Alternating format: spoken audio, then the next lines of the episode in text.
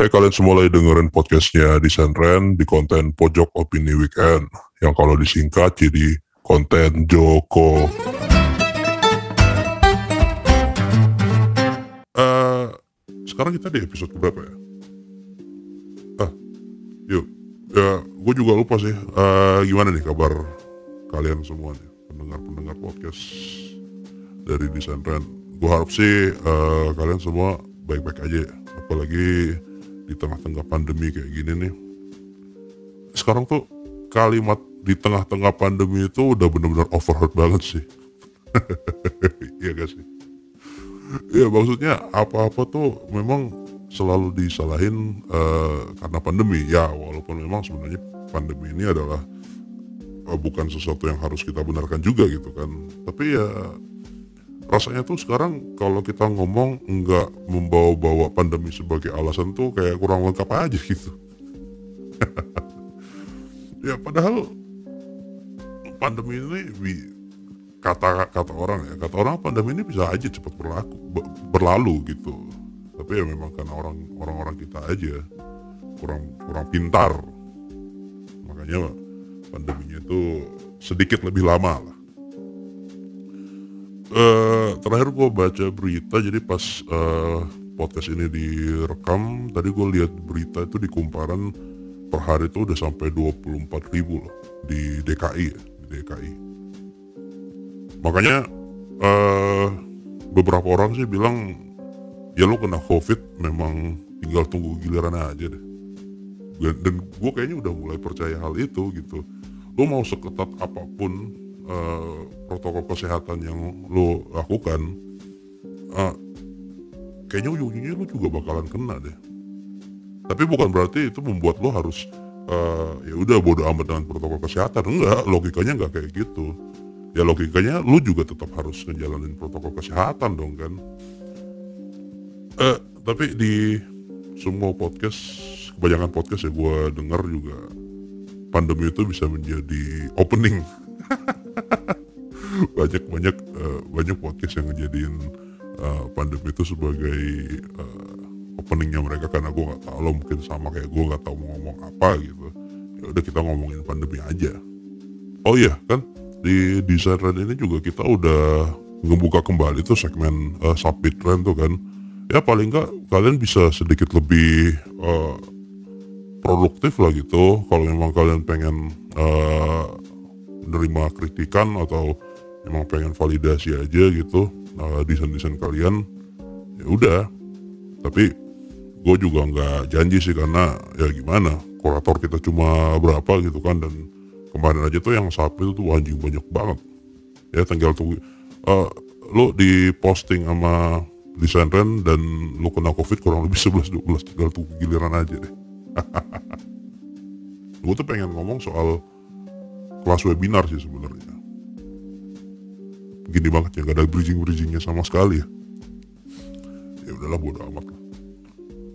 Gini sekarang tuh uh, kelas-kelas webinar itu kan udah mulai banyak lagi tuh udah mulai aktif lagi tuh kan. Udah ya uh, dibanding dua atau tiga bulan yang lalu pada saat uh, PSBB itu udah mulai longgar kelas-kelas webinar itu udah mulai turun tapi kemarin pas uh, orang udah mulai aktif-aktif lagi di rumah itu kelas-kelas webinar tuh udah kayak mulai rame lagi gitu. Cuma kalau menurut gua sih ya ngapain sih lo ikut kelas-kelas webinar kayak itu? Jujur uh, lu tuh cuma buang-buang waktu gitu ngikutin kelas-kelas webinar kayak gitu tuh gua nggak bilang nggak ada gunanya ya cuma lo buang waktu aja gitu. Ya terserah lo mau memaknakan membuang waktu itu ada gunanya atau nggak ada gunanya terserah itu kembali ke kalian. Cuma gue uh, hanya bakal bilang kalau lo ikut kelas-kelas webinar kayak gitu tuh nggak ada cuma ngebuang-buang waktu gitu. Hmm, kalian mungkin beberapa saat yang lalu tuh juga ikut ada satu kelas ya ada satu kelas webinar gitu yang uh, eh, gue usah kayaknya gak usah gue bahas deh gitu. Gak gini secara general ya secara general itu eh, kelas-kelas webinar apa sih yang diomongin di dalam gitu? Biasanya kalau kelas webinar itu kan ya si narasumbernya bakal ngelempar topik gitu terus uh, apa namanya topik itu diomongin jadi bahan obrolan lah di dalam kelasnya itu kan. Dan yang menarik lagi uh, komposisinya itu biasa ada MC-nya terus uh, formatnya itu kayak talk show gitu si MC ngelempar pertanyaan terus dijelasin lagi sama uh, si narasumbernya dan seterusnya. Terus ada juga uh, kelas webinar yang uh, monolog gitu lah. Jadi si uh, pematerinya ngobrol di atas ngejelasin slide demi slide udah kayak kayak lo lagi dijelasin kuliah gitu tapi kuliahnya kuliah kuliah yang gak asik gitu. Dosen bukan uh, bukan dosen gitu. Dosen aja kayak kadang kadang malesin aja gitu kan kalau kita lihat dia lagi ngejelasin surat apalagi nih yang memang bukan dosen sehari-hari emang jarang, jarang ngajar gitu. Anjing lah. Gue bilang bisa bilang itu buang-buang waktu soalnya gini nih. Coba deh lu perhatiin eh, tema-tema dari kelas-kelas webinar-webinar itu ya. apalagi khususnya untuk UI UX uh, eh, mungkin gue bisa sambil googling eh, eh gak, gak usah gue googling juga. Paling how to learn UI how to learn UX terus uh, composite with uh, bla bla bla bla bla atau misalnya uh, UX research method uh, apa lagi ya? yang biasa tuh design thinking, terus uh, how to use Figma atau how to apa.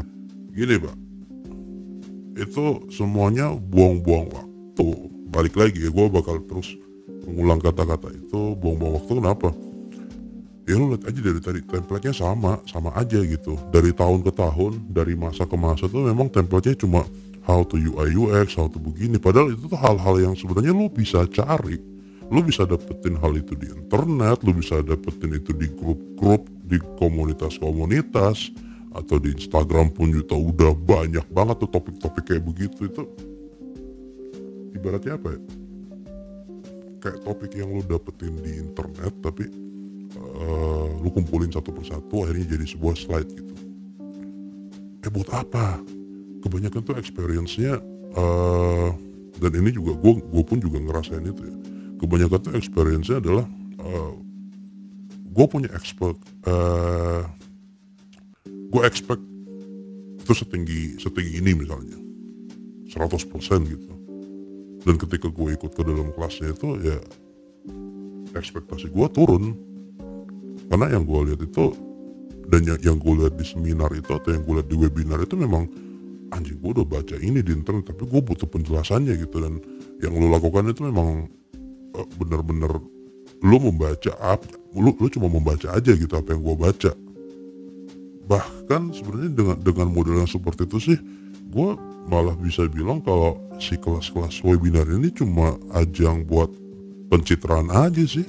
Entah pencitraan buat uh, company sendiri bila company-nya yang ngadain itu ya. Uh, atau misalnya uh, pencitraan pematerinya itu sendiri gitu. Dulu dulu tuh dulu banget tuh ya. Dulu banget tuh uh, banyak tuh company-company yang udah gede sekarang yang udah yang sering bermasalah. Pokoknya uh, jarang absen lah di store-nya e-commerce atau taktek boom gitu. Kalian tahu lah.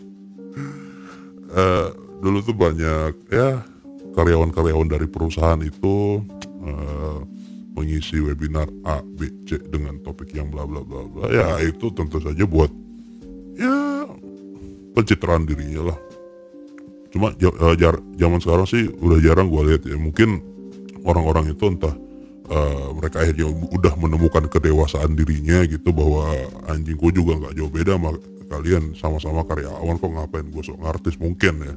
Atau ya uh, udah waktunya aja mereka uh, ngumpet gitu karena udah ketahuan aja bobrok-bobroknya gitu.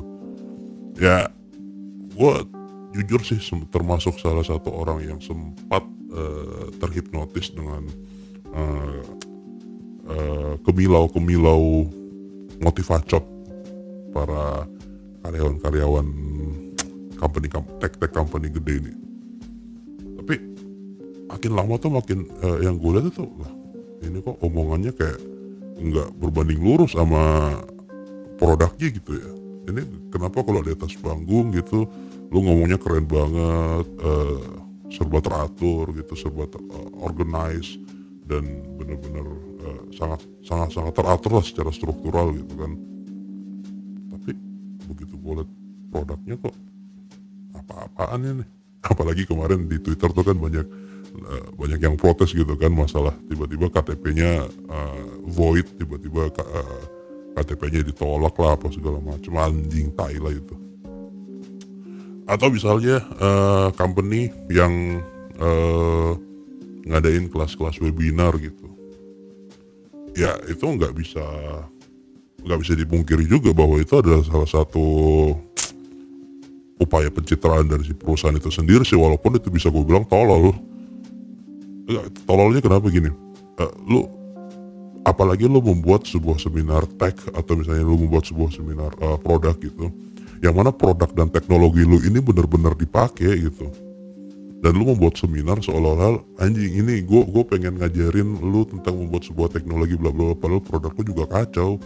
Yang ada lu diserang sama audiens gitu. Ya buang waktunya di situ jadinya kan. Artinya eh, ilmunya kagak dapet terus lu masuk juga hanya buat uh, debat kusir uh, dan lu juga buang-buang tenaga gitu untuk uh, uh, submit pertanyaan yang mana pertanyaan itu nggak bakal dibaca juga. Sebenarnya bak tetap dibaca tapi ya dibaca dalam hati aja gitu.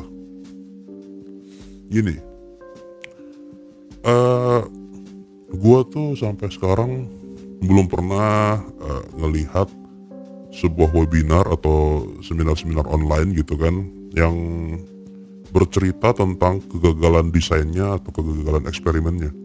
Semua itu tentang kesuksesannya, keberhasilannya, how glorious they will, uh, uh, how majestic their product atau ya pokoknya tentang segala keberhasilannya gitu yang mana kita tuh juga sebenarnya tahu bahwa anda sebenarnya si pemateri itu tuh nggak seberhasil berhasil itu kok. Ya. Bercerita tentang keberhasilan dan kemegahan lo membuat sebuah produk padahal hal itu tuh bisa tercermin dari produk yang kita produk lo yang kita pakai gitu. Itu kan sama aja dengan lu menganggap kita tolol gitu kan. Iya, iya gak sih? Artinya gini. Produk-produk yang katanya lu bangun dengan uh, sangat-sangat teratur dengan uh, prosedurnya sangat ketat gitu riset sana sini. Utopia pokoknya.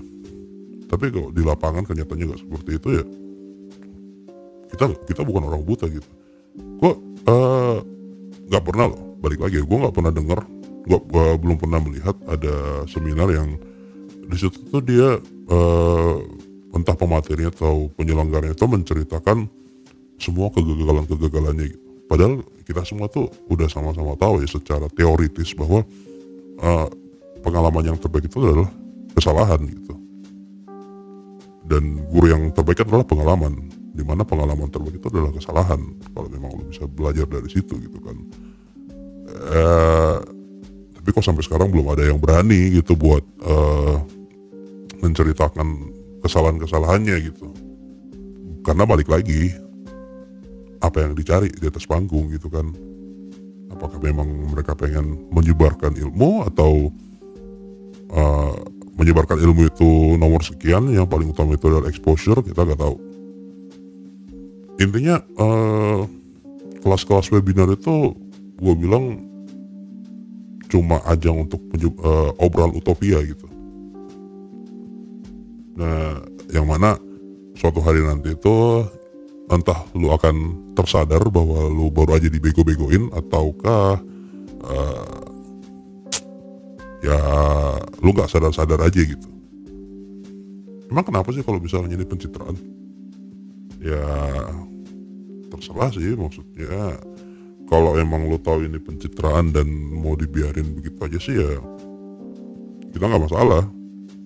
Cuma yang akan selalu menjadi korbannya itu adalah teman-teman kita yang junior atau teman-teman kita yang uh, baru pengen belajar teman-teman newbie gitu ya mereka akan termakan dengan uh, cerita-cerita indah gitu. Gue ingat uh, dulu tuh gue pernah nggak cuma sekali ya tiga kali bahkan. Tiga kali ngikut uh, kelas yang namanya Google Design Sprint ya itu awal-awal uh, desain sprint masuk ke Indonesia itu gue sih dapatnya itu 2013 14 gitu. awal-awal masuk desain sprint uh, itu ada satu uh, pemateri itu. Pokoknya desain sprint ini wajib dan model itu seperti ini ala satu. Uh, pokoknya dijelasin bahwa ini harus jalan uh, desain sprint lo bisa menemukan solusi dalam tujuh hari desain sprint bisa menemukan solusi dalam tujuh hari. Anjing Indonesia itu udah 50 berapa nih? Udah 69 tahun. Berapa tahun sih Indonesia gitu? Kita udah merdeka berapa lama gitu? Kan, harusnya dengan pakai desain sprint udah selesai nih masalah. Itu tolol sih itu maksud gue uh, kultur startup itu kayak begitu ya. Dan untungnya juga gue gue juga baru sadar gitu bahwa kita tuh dibego-begoin banget dengan yang seperti itu. Dan gue gue yakin ini bakal banyak juga nih orang-orang yang uh, heart gitu uh, frameworknya gue serang gitu frameworknya gue kritik gitu. Itu lo kenapa menuhankan desain sprint sih? Mana ada mana ada utopia seperti itu? Tujuh hari lu bisa udah bisa menemukan solusi. Doraemon namanya kalau kayak gitu tapi waktu itu gue benar-benar kemakan dengan uh, omongan si uh, sebutannya mentor gitu kan. Uh, dan gue akhirnya menjadi seorang uh, penganut paham desain sprint yang garis keras gitu. Apa-apa kita selesai dalam tujuh hari kita selesai dalam tujuh hari. Anjing ternyata saya baru eh jadi bego-bego nama tukang obat. Ya kenyataannya mana gitu nggak ada itu yang kayak kayak gitu. Apa-apa tuh diselesaikan dalam tujuh itu terlalu apa ya, terlalu janji manis aja gitu. Dan gue juga heran sih sebenarnya kalau di dunia UX di dunia produk lah gitu. Terminologi itu terlalu banyak ya. Kita terlalu banyak menggunakan istilah-istilah terlalu banyak menggunakan bahasa-bahasa baru yang sebenarnya biar kelihatan keren aja gitu. Tapi uh, ya sebenarnya udah dari tahun udah dari zaman Nabi Adam kali hal itu udah dilakukan. Cuma kitanya aja yang baru kaget dan menamai dengan hal-hal baru. Desain sprint. Ya uh, eh, gue juga sebenarnya pengen bahas sih uh, riset. Soal riset uh, riset yang konvensional ya riset mau itu riset akademis atau pokoknya penelitian-penelitian uh, yang pada umumnya dan versus uh, riset UX itu sama atau beda sih? Coba gue nggak tahu uh, kayaknya bakal seru kalau gue ngomong gue ngundang orang lain gitu kan. Tapi kalau misalnya kalian ada saran mau ngundang siapa buat ngomongin itu coba komen aja. Ya kalian DM atau apa gitu. Pokoknya asal gue tahu aja gitu bahwa ada feedback dari podcast ini. Ya udahlah. Uh, oh ya kayaknya untuk di episode selanjutnya kayak seru juga ya gitu ya kalau kita uh, baca-bacain pertanyaan. Gue nggak tahu suruhnya di mana gitu. Ya udah nanti aja deh. Uh, kayak sekian monolog dari Wahyu. Wahyu out